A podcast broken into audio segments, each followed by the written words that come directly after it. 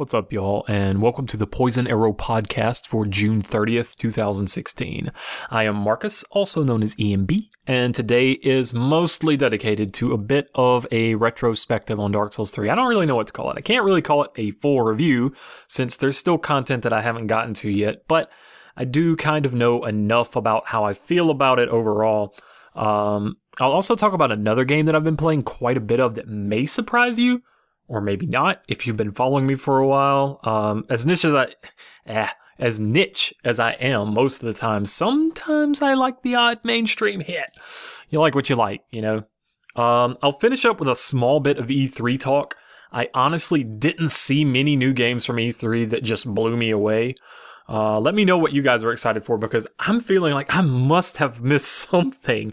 I mean, I saw people so excited about the announcements, but I just really wasn't feeling them.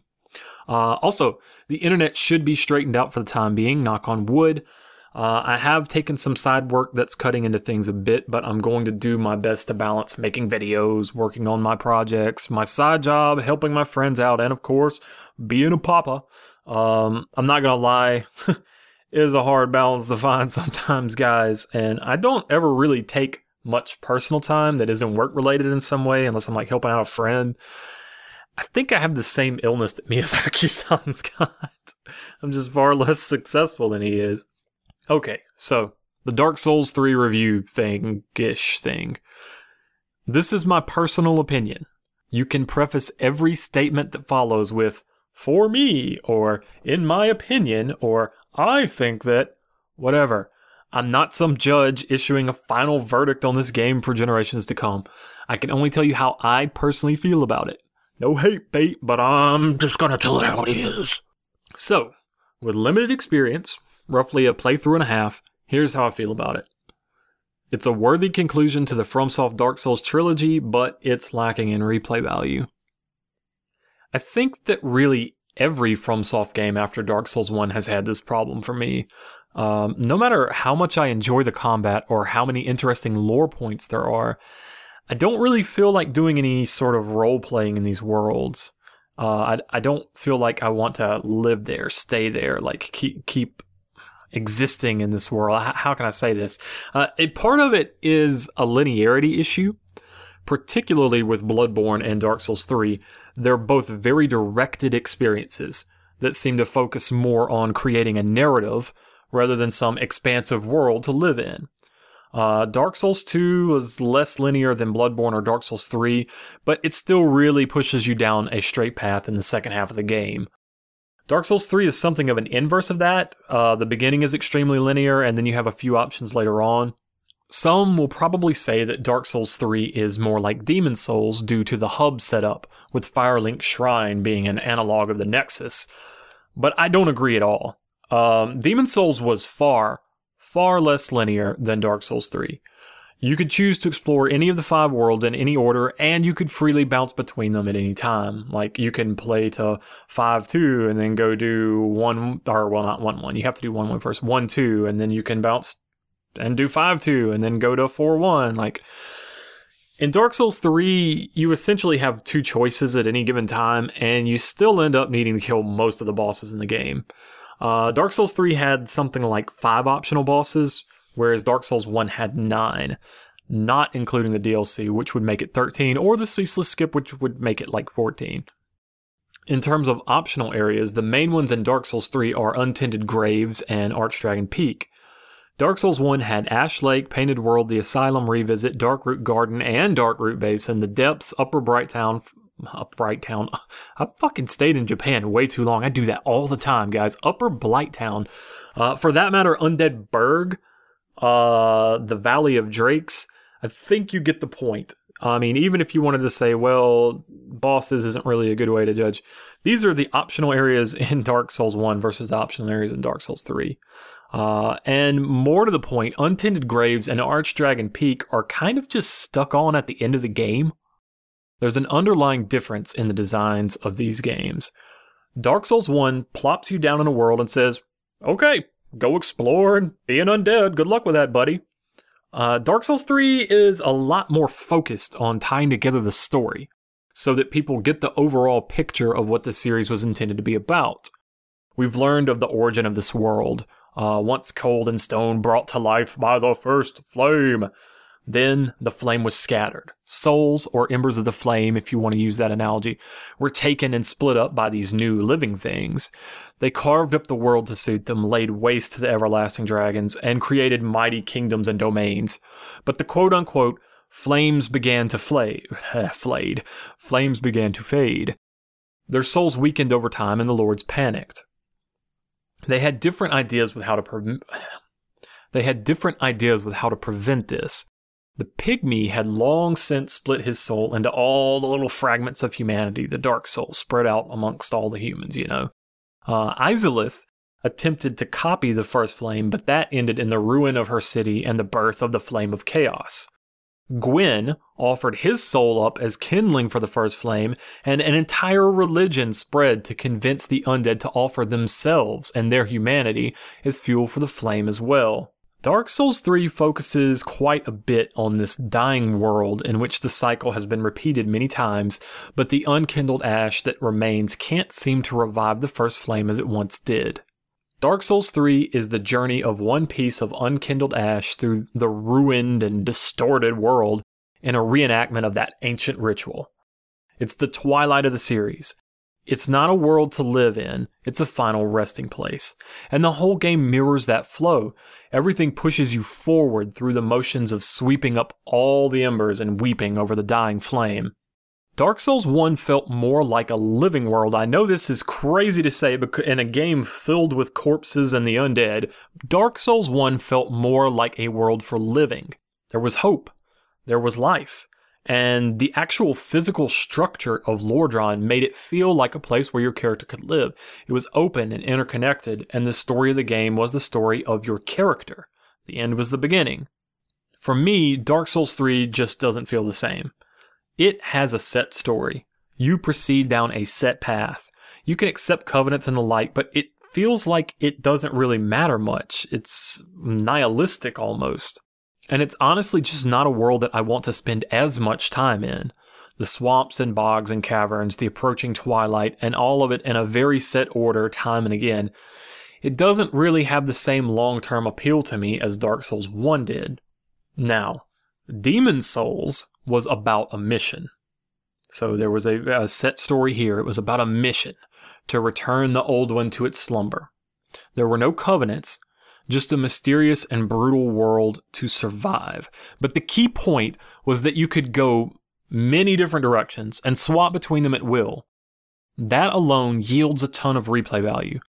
Believe me, the game is very, very different if you rush Shrine of Storms for the Crescent Falchion, Crescent, Crescent Falchion, and then head into Stonefang, uh, versus, say, going for the Blessed Weapon in the Valley of Defilement and then pushing deeper into Latria or wherever. Hell, most people will probably go through a few levels of Boletaria before they realize there's a lot of other stuff waiting for them beyond the Archstones. The key element, to me, was one of choice. You had a choice of environment, a choice of challenge, a choice of reward. Dark Souls three is a mission with very limited choice. The Unkindled Ash has very few options. You you just have to go and get the lords, and you do it in a, a fairly set order. It doesn't feel to me like surviving a world so much as surviving a set adventure. And I think that Dark Souls one hit a great balance there. The world is interconnected, but you've got many different paths to get where you're going. You're given a mission, but it's never the main point of the game. The main point of the game is whatever you want to do, and the freedom to choose where to go and how to get there is a big part of that for me. Dark Souls three, like Bloodborne, and to a lesser extent Dark Souls two, plays more like a traditional game. It's got a movie-like linearity to it in some ways. I mean, I know it's it's not that straight hallway, right? Like, there are optional things within an area, but in comparison to Demon's Souls and Dark Souls one, which are kind of the ones that I really hold up as being, hey, this is the series, you know? Um... And I think that that kind of linearity, I think that it's great for people who only want to play a game once or twice. You get that directed experience, uh, and you get the story in in that very um, uh, easy-to-absorb way. But if you want to live in these worlds and explore them time and time again in different ways over hundreds or thousands of hours, I just think that it's weaker for that, like for that specific way of enjoying the game. Remember when I said in the beginning that this is my opinion? My opinion is fucking batshit crazy, all right? Like I, I'm I'm not a normal person playing these games. It, it's not like somebody who just picked up the game in GameStop and sat down and played through it one time and that was that. I think that for a lot of people, other reviewers, other people putting putting commentary out for the games are, is going to be more in line with their actual experiences. Me, I've played hundreds and hundreds of hours of Demon's Souls, probably a lot more than that for Dark Souls, uh, a ton of Dark Souls two, especially during the writing of the guide, a lot of Bloodborne, and I've just played a lot of these games. So for me, that lasting impact, that lasting value, Uh, the replay value, how much the worlds pull me in, how much they draw me in and make me want to stay there, how they're connected, how they give me different ways to experience them in different orders that it changed my impression of the place. That's very important to me. That's probably not so important to ninety percent of the people who, who play these games. Like I, that, that's, I mean, I'm just throwing a number out there, but I would say that most people who play these games don't care as much about that as I do. But I do fucking care about it. And I just think that, uh, like I said, it, it, it's a weaker... Dark Souls three, like Bloodborne, and Dark Souls two, to a little bit lesser extent, are, are weaker for that sort of enjoyment than Dark Souls one and Demon's Souls because of the amount of choice that those two early games gave you. And I think that that really established something for the series. And I think that a lot of the stuff, uh, I think there's been a lot of general dissatisfaction with the later games that people haven't really been able to express clearly. I think a lot of it comes down to having your choices limited. It feels less like that open role-playing game that the first two felt like. Like Demon's Souls, you feel like you, when you pick your quote-unquote class at the beginning, it's kind of your origin is what they've taken to call it. You know, you're just role-playing that, and you're trying to survive this world. It's not a very guided experience. Dark Souls one was a very fascinating thing because it was a guided experience in, the, in that you had N P Cs trying to tell you this story. They were trying to sell you on this narrative, but they might have been lying to you, right? Like they were using you for their own purposes. And so it was still kind of about trying to discover the truth of the world for yourself and like role play your character. Those were role playing games in the truest sense. Whereas um, Dark Souls two, uh, I won't I won't speak too much about Bloodborne. Bloodborne was very much a uh, had a set story, right? But um, Dark Souls three as well. They just they they there wasn't as much emphasis on that. It wasn't as much about your freedom to build your story, to just experience the world, survive it, and try to pull apart its mysteries. Instead, it was really more of a okay, straight through the story. Here you go. But let's talk for a minute about what Dark Souls three does right. I want to outright declare the gameplay as being the best in the series, but I can't. Uh, the weapon skills are a wonderful addition to gameplay. Love them. Love them! Uh, the whiffable backstabs add more balance and variety for how to approach enemies. I'm talking from a, a P V E, like playing against the computer sort of approach here. Uh, the delayed parry timing on standard shields creates a bigger difference. It, it, I mean, it's a much bigger difference in playstyles between light and standard shields.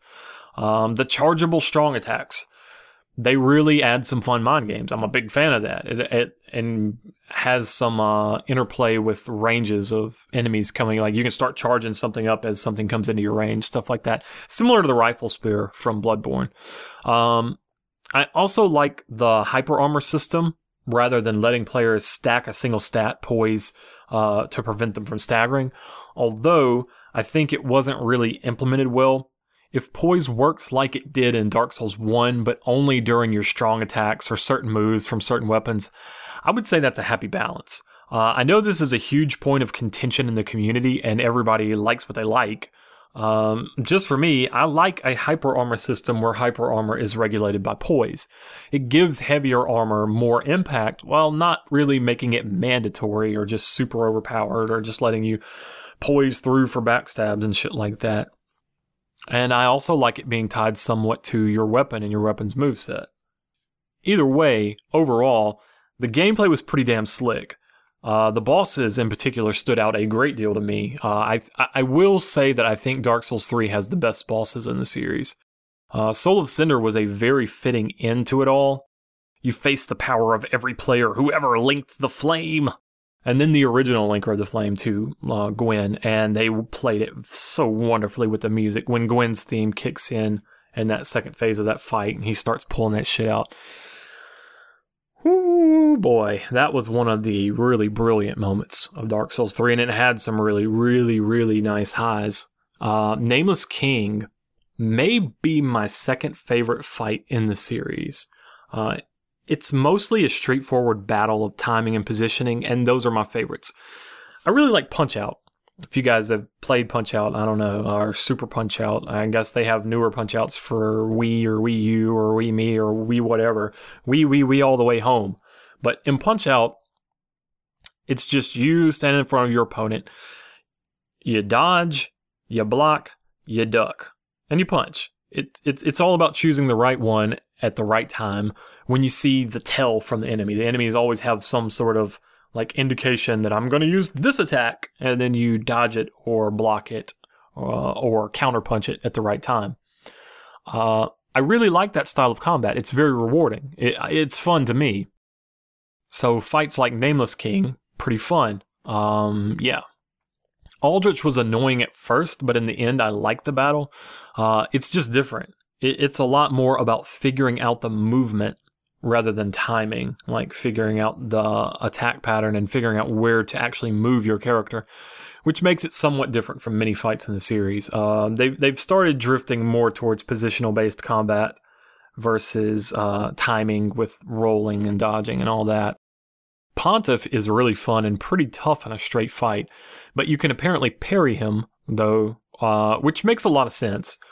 Abyss Watchers has a gimmick, but it feels cool rather than cheap. I thought it was very well pulled off. I want to I want to say this. A lot of times, gimmick fights are the ones that I hate. They're the ones that piss me off. The, but, the, but the gimmick in the Abyss Watchers battle, it just felt cool. And plus the fact that they give you a summon right outside to use too. Uh, I, I think I think it's good. I think it works. And the second phase of the battle, oh man, it's got that nice crescendo to it. The music is great. Uh, it's just the, the Abyss Watchers was a really cool fight. In terms of other gimmicky battles, the Cursed Greatwood was a nice little mashup of like Bed of Chaos and Amelia from Bloodborne. Uh, overall, I think Amelia was more fun to me and probably definitely more challenging. Uh, but if Bed of Chaos had been done more like Greatwood, that would have made Dark Souls one a hell of a lot better. I also like Crystal Sage more than Fool's Idol or Gwendolyn. That that fight just played out pretty well for me. I, I realized that a lot of people said, well, I just ran up to him and, and stun-locked him to death. And yeah, I think that is something, if you're more aggressive, that's one weakness of that boss. But if you back off and play it kind of like it's intended, I, I'm not, when I say intended, I'm not trying to say that you're doing it wrong if you run up and you smash buttons. I mean, whatever works for you. But what I'm saying is if you go up and you hit him and then he manages to go to his next phase where he makes all his decoys and then you're chasing him around the room and you're dodging behind pillars and you're using throwing knives and shit to take out his clones, that's pretty cool. Uh, I really like that fight. Right now, I'm struggling to think of a single boss from Dark Souls three that I just really don't want to fight again, that just annoyed the shit out of me and I don't want anything to do with it. Uh, and that's very different from previous games, including Bloodborne. Um, I, I, I really th- I really think Dark Souls three overall had the best bosses. Probably easier overall. A lot of people have said, man, they're hard as shit. I don't think you played old Hunters. If you're telling me Dark Souls three bosses are hard, I just... I. I can't see anyone who played Bloodborne Old Hunters and fought those bosses coming back and saying that Dark Souls three is hard. I mean, maybe different things are hard for different people, right?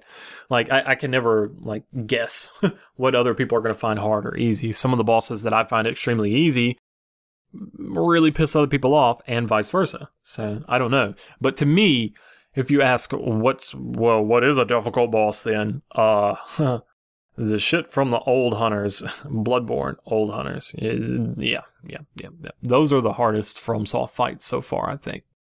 But despite all of the uh, mechanical improvements in gameplay and despite the great bosses, despite all of that, I can't crown Dark Souls three as having the best gameplay period in the series. And the reason for that is that I simply have more fun with Dark Souls one because it's fun to parry and backstab the shit out of everything. I know, I know... that's completely subjective, but I told you from the beginning, from the very beginning of this, this is what this is. It's my opinion, what I think, et cetera, et cetera, et cetera, et cetera. Uh, I, I just I just have a lot more fun playing Dark Souls one because of doom, doom, tsh, like over and over and over and over. I'm parrying that shit out of everything, and I love it. I just I just have fun with that. Um, I'm a simple man with, with simple needs.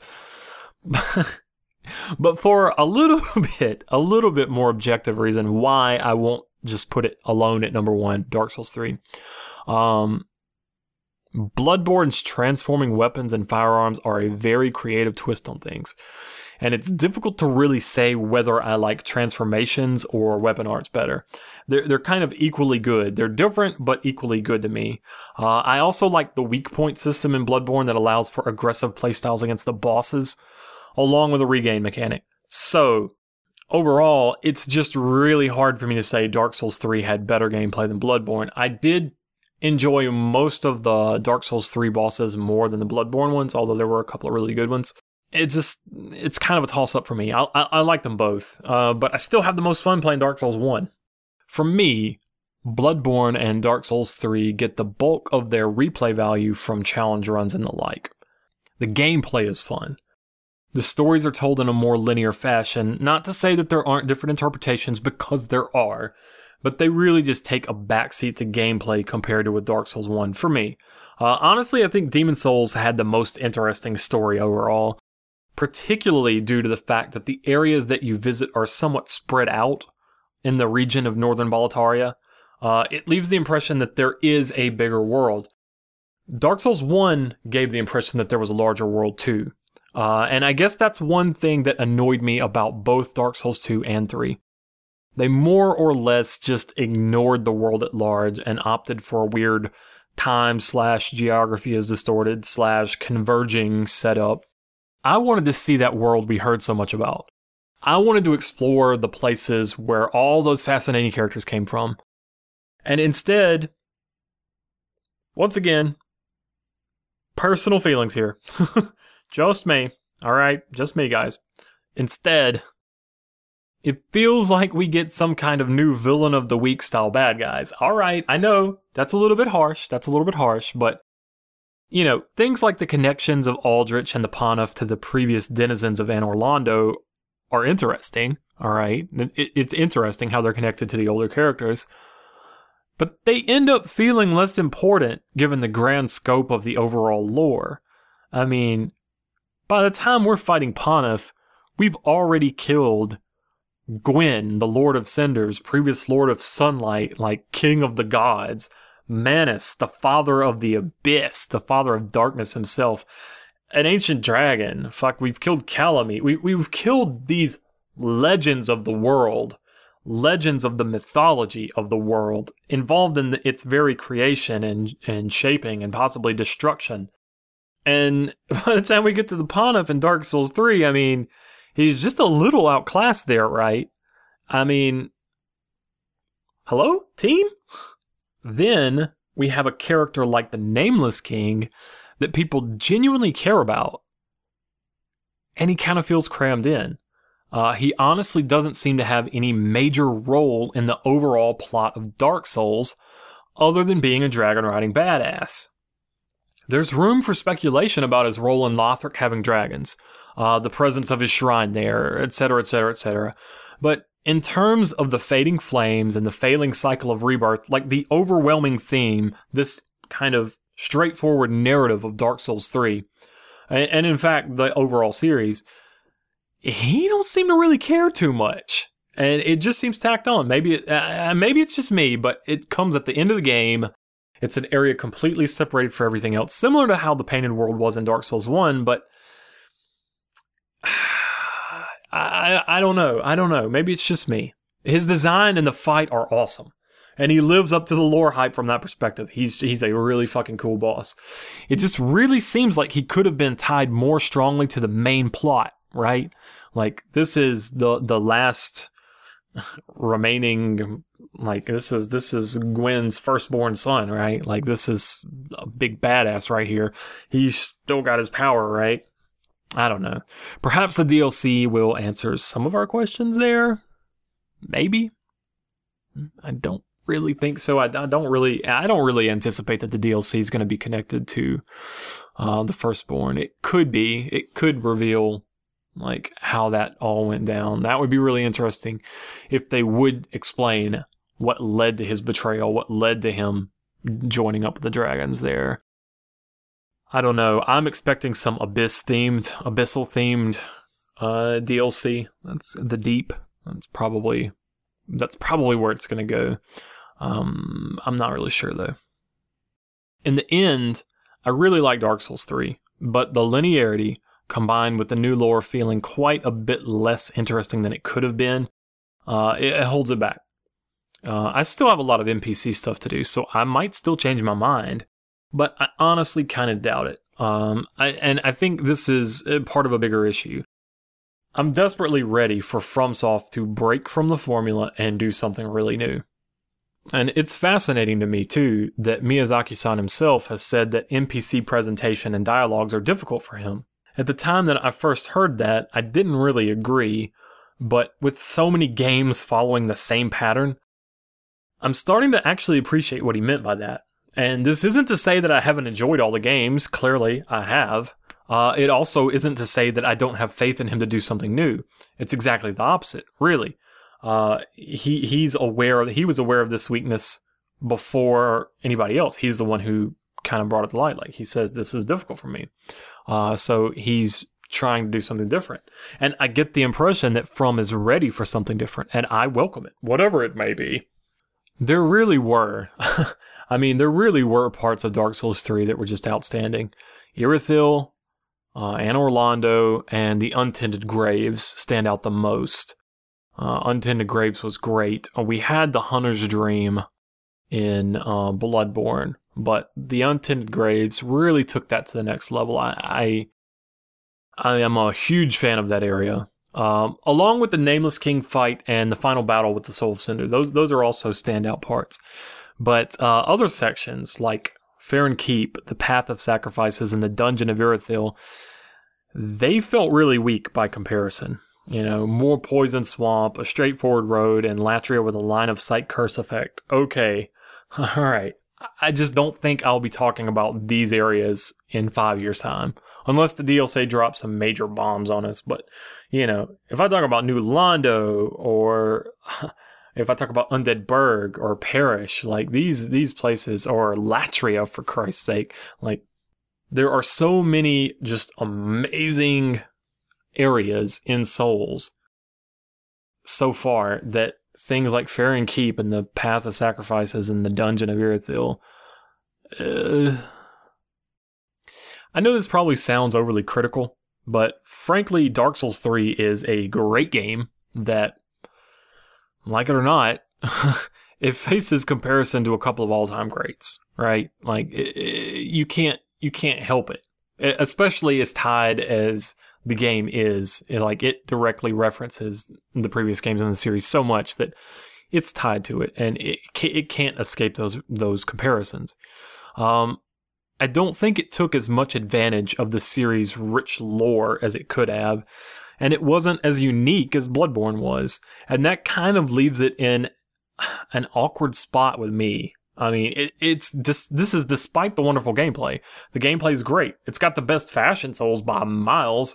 Uh, and the soundtrack is badass, my, is badass as well. And I just, I don't know, man. I could see myself playing a lot more of it. uh, probably in the form of challenge runs.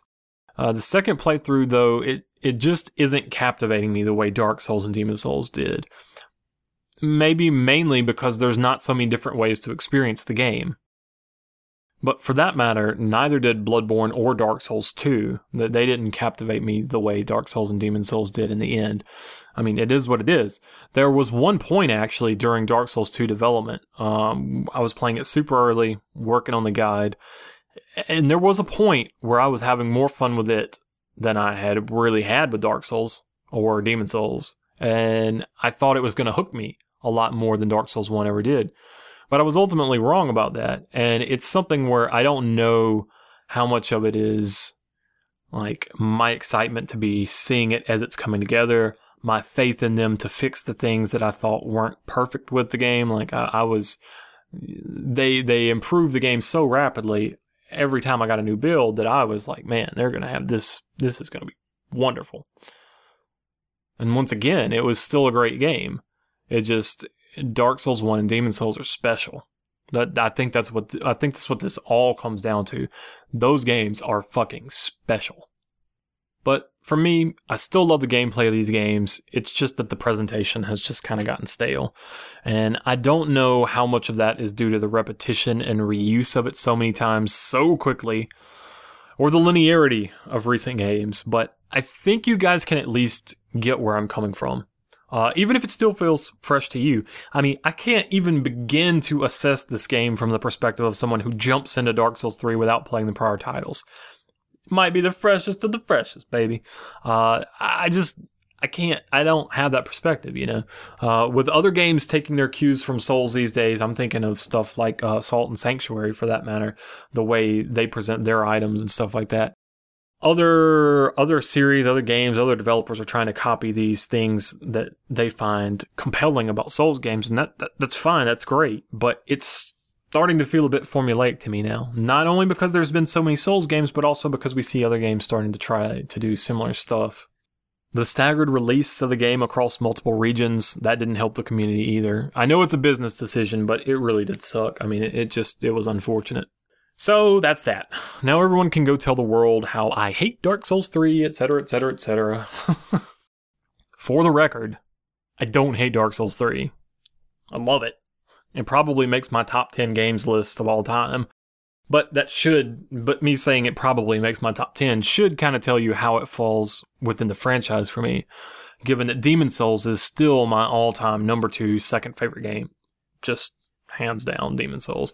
Uh, as much as I love Dark Souls, it just, it, it can't trump Demons for me, just because that was my first experience with the series, but also because I like the Nexus. I like I like the Nexus, I like Stonefang Mine, I like Boletaria. I specifically like the settings, I like the environments, I like that world. Um, not saying I don't like Dark Souls one, I obviously do, but it just, that, that one for me is special, so it gets a special place on the list. Still, it's very solidly number two. What I'm excited about now is uh, the new projects that From's working on, because uh, Big M has said that they're working on another Souls-style game, but also a reboot of another I P and an entirely new project that's a bit weird, they say. Now that one has my interest. Uh, there wasn't any real news from them at E three either, and I love it. I love it. I love that. I really hope that they're going to take their time and blow us away with this. I, I hope they're doing something fucking big, something different. Uh, I mean, I know they're working on the Dark Souls three D L C. It's still on its way, and I imagine that that will be the next thing that we see from them. Uh, and I really want it to be the big bombs to send the series off with a bang. I, I really am hoping for that final tie-in that makes me go back and say, remember that pad, that podcast? Remember that podcast I made? Fuck that noise.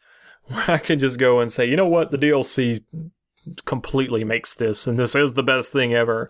I hope that I hope that that happens. I just don't know that it will.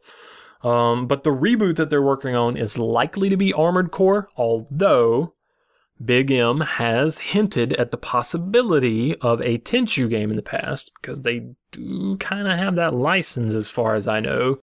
Uh, and he's he's he's. specifically kind of mentioned, you know, maybe maybe a stealthy ninja game, but um looks like Armored Core, and honestly I'm ready for it. I, I I'm ready for some sci-fi mech shit, man. if they if they rework the gameplay and give something different, I I, I I I think I'm on board. Well, then again, he likes fucking with people, so. Recently, though, I've been playing a lot of a game recommended by Miyazaki-san, and the game that he recommended was Hearthstone. Now, I know, I know, I know. Just take a moment, deep breath, calm down. I'm going to talk about this just a little bit, just a little bit here. Uh, I swear, I swear, Miyazaki Hidetaka is one of the very few people on Earth who could actually get me to go back and take another look at something like that. Uh, but recently, when he was asked about recent titles that may have caught his eye, he said, "The thing that I can enjoy right now on a pure level is Hearthstone. That's not connected to Dark Souls three, but I love Hearthstone." Uh, and in the, this was in the context of a conversation in which he's talking about how it's really difficult for him to play other games because he's constantly stuck in design mode, director mode, critic mode. And it makes sense to me, actually. I mean, if he said he has difficulty breaking out of that design or critic mode when playing games, Hearthstone is a very pure game from that perspective. I, I think the word pure there really fits. Even if you think about the balancing of cards and their combinations, well, that's just playing the game now, isn't it? I think it's similar to how I've been craving something simpler, some like two D action titles recently. I've been playing a shit ton of Uprising Hardcore. I've been practicing to try to do a challenge series on it.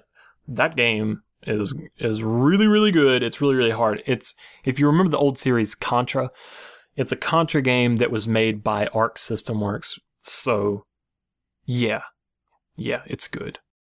But playing something like that, it's a lot easier to just shut off the critical part of my brain and just enjoy the game, just kind of react and have a little bit of Twitch gameplay, a little bit of memorization, a little bit of aiming, a little bit of everything except fun.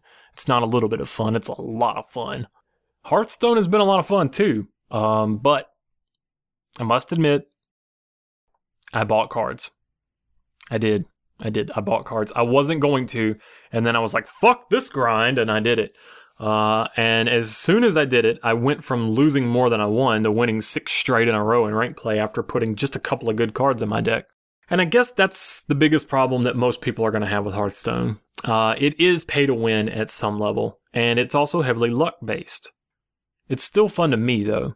Um, there is an element of skill, and there are occasionally clever plays and bluffs that you can make. Uh, and that is, by the way, the difference between getting your five attack Bloodhoof Brave Polyed, or your ten attack Frothing Berserker, and that can be the difference between winning and losing, not like I'm speaking from personal experience, my poor Berserker. There's skill in designing a good deck, although there are plenty of them out there to copy. Uh, there's skill in playing a deck correctly in different situations. It takes money or time, which are roughly equivalent but not exactly the same, Uh, to have a good deck. You, you need money or time to have a good deck. And if both players have roughly equal skill and cards, luck is the major determinant of success. Now that's going to bother some people, but it's actually part of the appeal to me. Uh, come with me. Come, c- come, come with me while I, I walk down a little side path of the Namebro psyche here, all right? Just, just, just come with me, people. So, If I know, if I know that a competitive game is one hundred percent skill-based, like there's no luck involved, it's all pure raw skill, baby. If I know that, and then I lose, I tend to get pissy. It's not a good character trait, and believe me, I'm aware of that. I try not to get pissy. I try not to be a little bitch. But I just really can't help it beyond a certain point. But when I know that luck is involved, well, it's a whole lot easier to let that shit go. Beyond that, having luck as a factor opens up the doors for miracles to happen. And some of y'all listening might not have been around long enough to know, uh, but my favorite game of all time, my number one, is Final Fantasy Tactics. And I particularly like doing challenges and playing the hard mode patch one point three. And part of the reason for that is there, there is a huge element of skill-predicated luck involved. Skill-predicated luck. What the fuck do I mean by skill-predicated? What I mean is, skill-predicated, spill, skill-predicated, spill, bit, bit, bit, bit, bit, bit, skill-predicated luck means that you can't just get lucky and win. But you can play really, really well and get lucky and win. That feeling of, even if I play as well as possible, as well as anybody possibly could, I'm still not certain I'll succeed. That feeling is something money just can't fucking buy. Oh, baby. And that is fun for me. It's not fun for everybody. Uh, but I've found so far that the luck elements of Hearthstone don't really bother me. Instead, I, it actually kind of makes me like it more. That's weird, but that's, that's just how my experience has been. I have a lot easier time just kind of taking things nice and cool and easy and casual. You know, sometimes I get pissed. I lose a bunch of games in a row. I'm going to get pissed off. I'm going to bitch on Twitter. It happens. But I don't get anywhere near as salty with Hearthstone as I do with most competitive games. I don't know. It's just like the anti-bitch medicine. I am still overall a bit disappointed in Blizzard for the very conservative design of their modern games. Um, they seem to be focused on streamlining and polishing older game designs.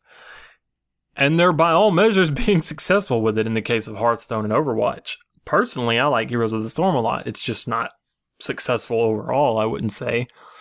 I just lament, all right? I, I lament, lament, I weep. I, I, I mourn in general that the biggest name in the business isn't also unveiling cutting edge designs. I just I just wish there there was a place within that, like that juggernaut that is Blizzard, for some some truly revolutionary game designs. But uh, then again, let's be fair. I suppose that the failure of Titan probably has a lot to do with it. Uh, I've, I've been reading a, a couple of interviews that were done about Titan here recently, or not, maybe not super recently, but I went back and I was reading up on Titan a little bit, and I think that that project failing really hurt Blizzard in a lot of ways. And and I don't mean like financially, that's, you know, that it is what it is. But I think it kind of hurt them in other ways. And I think that that's why we've got games like Hearthstone and Overwatch and Heroes of the Storm that are um, streamlined, polished, uh, very fun and addictive versions of kind of old game designs, right? Instead of something that's just like balls to the wall new. Um... Yeah. Okay, that's what I've been playing lately, and I have been playing it a lot. On E three talk. Eh. I don't really have much. I, I don't really have much to say about E three. Uh, to the to this, this, to the disappointment of some, I guess. Um, but I'm just not really interested in Zelda Room, right? The the new Zelda game, Zelda Breath of the Wind or Breath of the Fire, shit, god fucking damn it, why did they kill Breath of Fire? Um, the new Zelda game, I don't, I just, I'm just not interested. Uh, the S N E S was the last Nintendo console I owned, and the G B A was the last handheld, though I did play Order of Ecclesia on D S, and I recommend the hell out of that. Uh, Order of Ecclesia is another one of those, like, bam, top-tier Metroidvanias, and that actually is a Metroidvania, because it is a Castlevania game that takes its cues from Metroid, and it's probably the best one. And if Bloodstained ends up going the way of Order of Ecclesia, then good. Fine. Fuck it. I'm glad. Because it's really good. But I just don't think Nintendo really makes games for me anymore. I, I mean, I just... I'll just keep playing The Witcher three when I have time for it. And honestly, now that I think about it, no one really makes games that hit my specific niche. Super light fantasy doesn't really do it for me unless it's some goddamn vanillaware. And even then, like stuff like The Witcher is a bit darker than I really like. Um, I, I prefer stuff like Dark Souls. And yeah, I, I mean, I know you fight demons and undead and shit like that, but it's pretty far removed from like basic human spite and meanness. And I've just, I've had enough of that in my real life. And, you know, actually, now that I think about it, I guess I actually do kind of like lighter fantasy stuff a bit. Uh, I just don't like Zelda. Zelda two and A Link to the Past are actually my favorite Zelda games. In fact, the only ones that I really like. Uh, then again, I'm also one of those rare heathens that prefers Metroid Fusion to Super Metroid, so fuck, what do I know? And I basically just don't like any three D Zelda, any three D Metroid, or any three D Castlevania. Um, it's not to say that they sh- those games shouldn't exist. I mean, there are obviously tons and tons and tons and tons of players who just adore that and then look at the older ones and go, well, this is... Woo, man, we've come a long way. Uh, but that long way that you came, I liked those old games. I liked the older ones. Pyre. Pyre. P Y R E. That is a fascinating looking title. It's a sports adventure game by Supergiant, uh, the creators of Bastion and Transistor. Sports adventure game? Hmm. You can kind of sign me up already. I mean, it looks cool. Uh, I don't really have much to say about it because we haven't seen a whole lot of gameplay. I'm interested to see more gameplay. Uh, not much to say until then, but look it up if you missed it. P Y R E, Pyre. Seems different from the pack, and that's probably a good thing. Neo remains on my watch list. There is a second test slash demo slash alpha slash whatever coming this year. I think in August, they said. So hopefully it will be back in an improved state. Uh, for those of you guys who maybe missed out on the first demo, it was moving in the right direction, but the balancing and controls seemed a bit off. It it, it really it really felt like it needed a lot of work. But having said that, uh, they genuinely seemed interested in the feedback that they got. So I'm still cautiously optimistic about this. I, I would say that it was a little bit more like Bushido Blade than it was Dark Souls. All right. Uh, and honestly, one of my criticisms of that demo, one of the things that just really irritated me was it felt like they were adding a whole lot of Dark Souls where there didn't need to be any Dark Souls.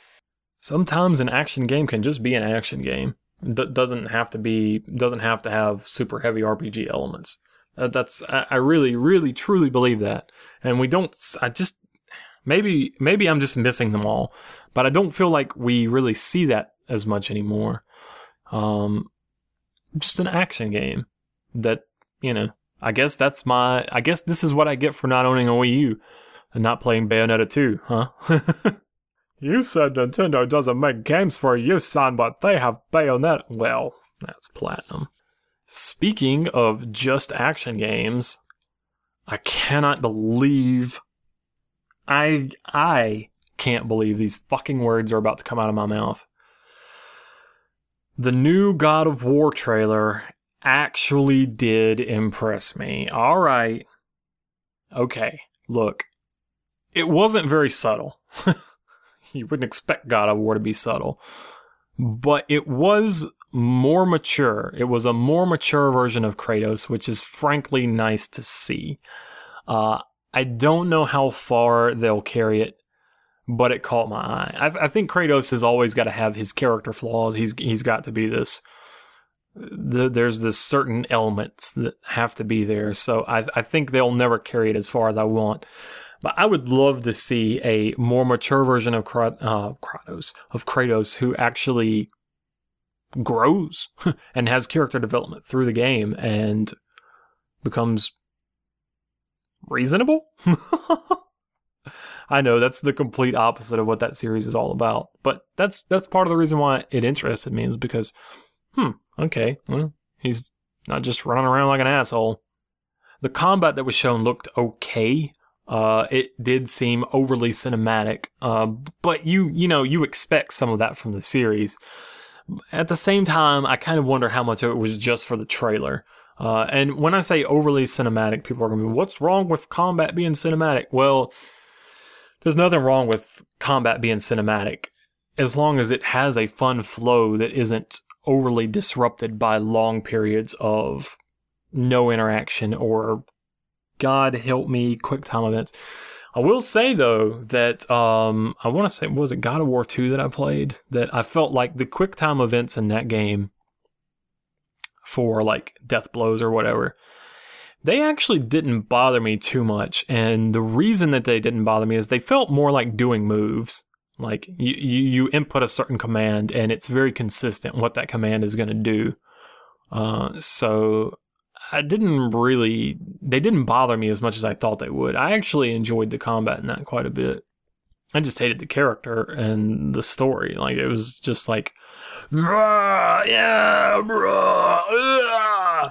But this time, this trailer, um, specifically the setting and the environment scored points with me. They they really did. I go for that kind of stuff. I lament, in general, lament, I say, lament. I weep, I mourn. Uh, how they kind of seem to be trying to express some complex emotions in Kratos' character through large, awkward movements.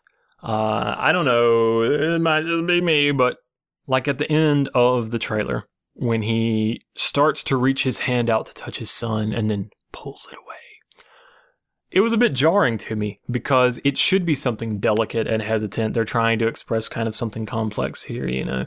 He wants to comfort his son, but he doesn't want to make him soft. He's proud of him, but he just doesn't. He, he, he's got this weird kind of relationship there with his son. And they got that across. But they they got it across to everyone. They don't want anyone to miss it, so they draw a bunch of attention to it. So something that should be very, like, delicate and very subtle, it's this kind of, like, really big, focused on thing. Does this complaint make sense to anyone? I, I, I don't know. Either way, I don't care. I love third-person melee-based action titles. Uh, if the gameplay is good, I'm in. Like, as long as they, they keep it... Uh, an action game and don't just throw R P G stuff all over the place just fucking because. Uh, I think it'll be I think it'll be something to play. Uh, my statements earlier about preferring something lighter still apply though. Uh, I'd greatly prefer if Kratos wasn't a raging asshole. I mean, unless you fuck with his kid. I mean, you fuck with somebody's kid, you got it coming to you. There ain't no more to say. Oh, I guess last thing, I did think it was odd that it popped up Spartan Rage when it seemed to be kind of a Norse theme setting. Uh, I wonder if that means that they're going to try to do a... Uh, yeah. So that wraps us up. Uh, moving forward, I'm shifting up the videos a bit. I think Let's Plat is going on a hiatus. Maybe canceled. Uh, I'm just not enjoying it. I'm just not enjoying it as much as I think I would enjoy a challenge run with some casual chat. So, enter Assassin Chat. Uh, I'll probably upload some short, short, short videos of something else too, likely Hearthstone. Uh, I want to make videos of what I'm enjoying, and right now, right now, those two things are so much more interesting to me than stumbling around looking for rings, if I'm blunt. Assassin Chat will likely be a base level run with a death counter rather than being permadeath, with the aim being to develop strategies for a permadeath run. And also chat, similar to Zviana Chat, Crushing Battle Chat, and Breakfast, those sorts of series. Oh, and don't worry about missing bait. Her cousin, Fate, is the character for the chat series, and when you know it, they look just alike. Y'all, I'm Marcus, and don't forget your poison arrows or your second chance. I'm telling you, you'll be left crying tears of denial. Spot.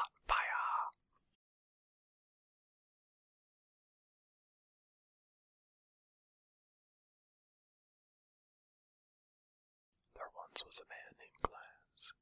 He had two balls made of brass. When he rubbed them together, they played stormy weather and lightning.